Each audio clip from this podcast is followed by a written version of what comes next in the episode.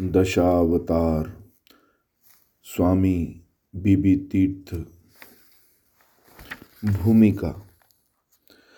श्री भगवत विस्मृति के कारण समस्त जीव संसार दुख में गिर चुके हैं।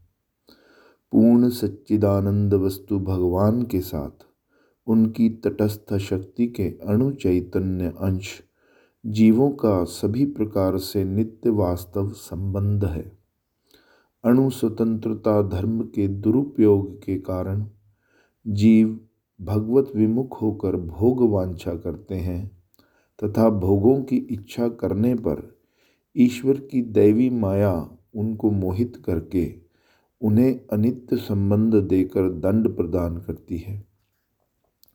जब तक जीव भगवान के उन्मुख नहीं हो जाता, अर्थात भगवत प्रीति युक्त नहीं हो जाता तब तक भीषण भीषण क्लेशों को देने वाली संसार अवस्था से उसको, उसकी मुक्ति नहीं होती।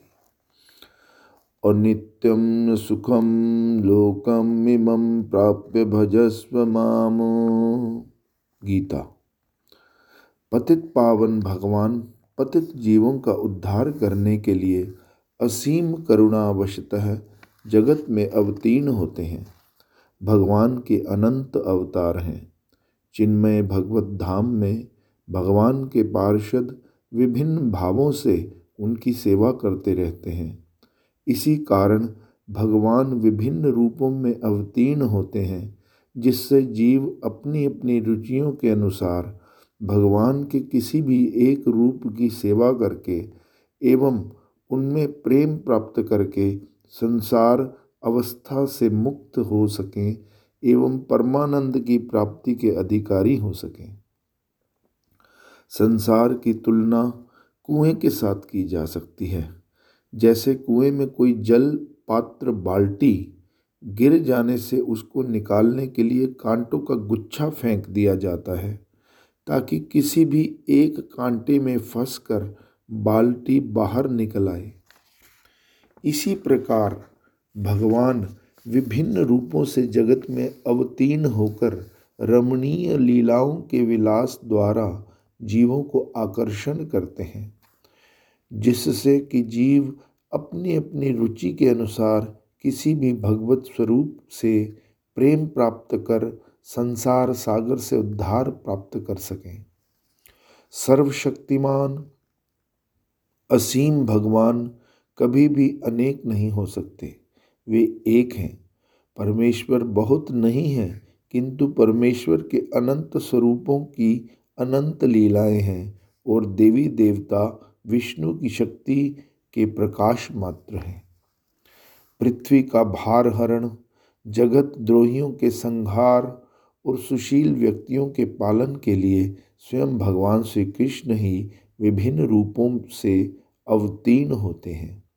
ब्रह्मा शिवादि देवता और मुनि लोगों ने श्री कृष्ण की गर्भस्तुति में तथा प्रहलाद महाराज जी ने श्री नरसिंह देव जी के स्तव में श्री कृष्ण के विभिन्न अवतारों की ओर इंगित किया गया है, किया है।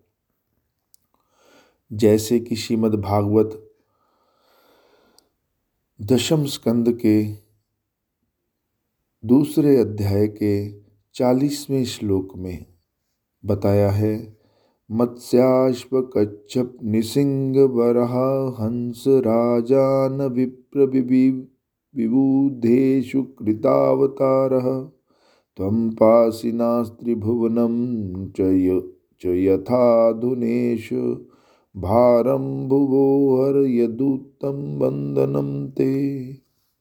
हे ईश, आपने मत्स्य, अश्व यानी हयग्रीव, कूर्म निसिंग, वराह, हंस, क्षत्रिय, यानी श्री रामचंद्र और परशुराम, विप्र, यानी वामन, एवं देवताओं के बीच में अवतार ग्रहण कर कर, करके हम लोगों का और त्रिभुवन का जिस प्रकार से पालन किया है, उसी प्रकार पृथ्वी का भार हरण कीजिए, अर्थात पृथ्वी का भार हरण कर हमारा पालन कीजिए।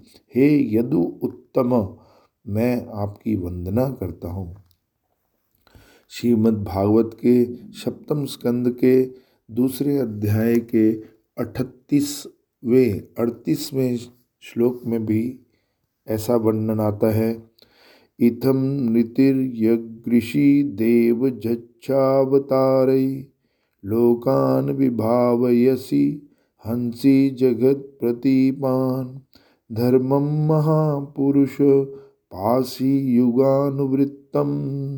छत्रौ कलौ यद अथ सत्वम हे भगवान, आप इस प्रकार यानी कृष्ण रामादि, तिर्यक यानी वरहा इत्यादि, ऋषि यानी परशुराम आदि, देव यानी वामन देव आदि झश यानी मत्स्य कूर्म आदि आदि अवतारों के द्वारा त्रिभुवन का पालन जगत द्रोहियों का विनाश और प्रत्येक युग में धर्म की रक्षा करते हैं।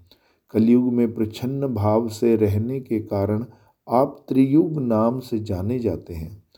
कलयुग पावन अवतारी श्री कृष्ण चैतन्य महाप्रभु जी ने अपनी अंतिम लीला के स्थल श्री पुरुषोत्तम धाम में, श्री काशी मिश्र जी के भवन में श्री जयदेव रचित श्री गीत गोविंद का निरंतर आस्वादन किया था।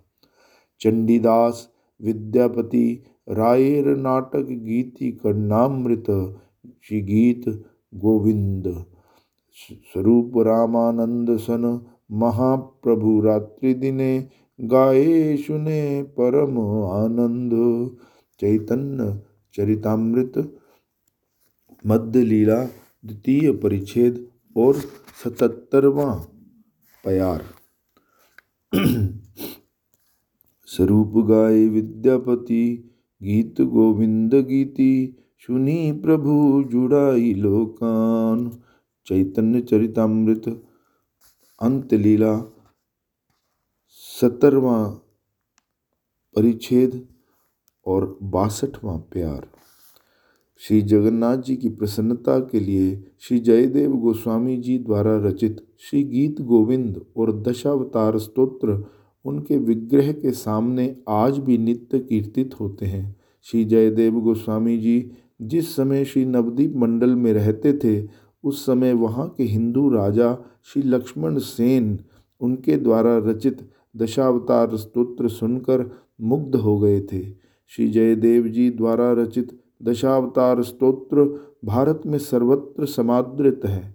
श्री पुरुषोत्तम धाम के श्री जगन्नाथ मंदिर में एवं भारत के विभिन्न मंदिरों में दशावतारों की श्री मूर्तियाँ नित्य पूजित होती हैं। आसाम के वैष्णव संप्रदायों में दशावतारों के आविर्भाव एवं उनकी लीला गान के द्वारा हरिनाम संकीर्तन का अनुष्ठान होता रहता है। इन सभी के द्वारा भगवान के असंख्य अवतारों में से दशावतारों का वैशिष्ट्य और उनकी महिमा प्रख्यापित होती है।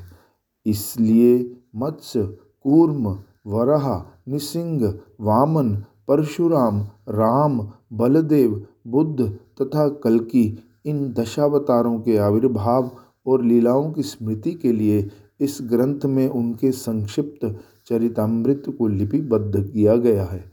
अनन्य कृष्ण भक्त श्री महाभागवत श्री जयदेव जी के अनुगत्य में श्री कृष्ण जी के दशावतारों की लीला के स्मरण द्वारा उनके प्रति प्रणति ज्ञापन और उनकी कृपा प्रार्थना करते रहते हैं।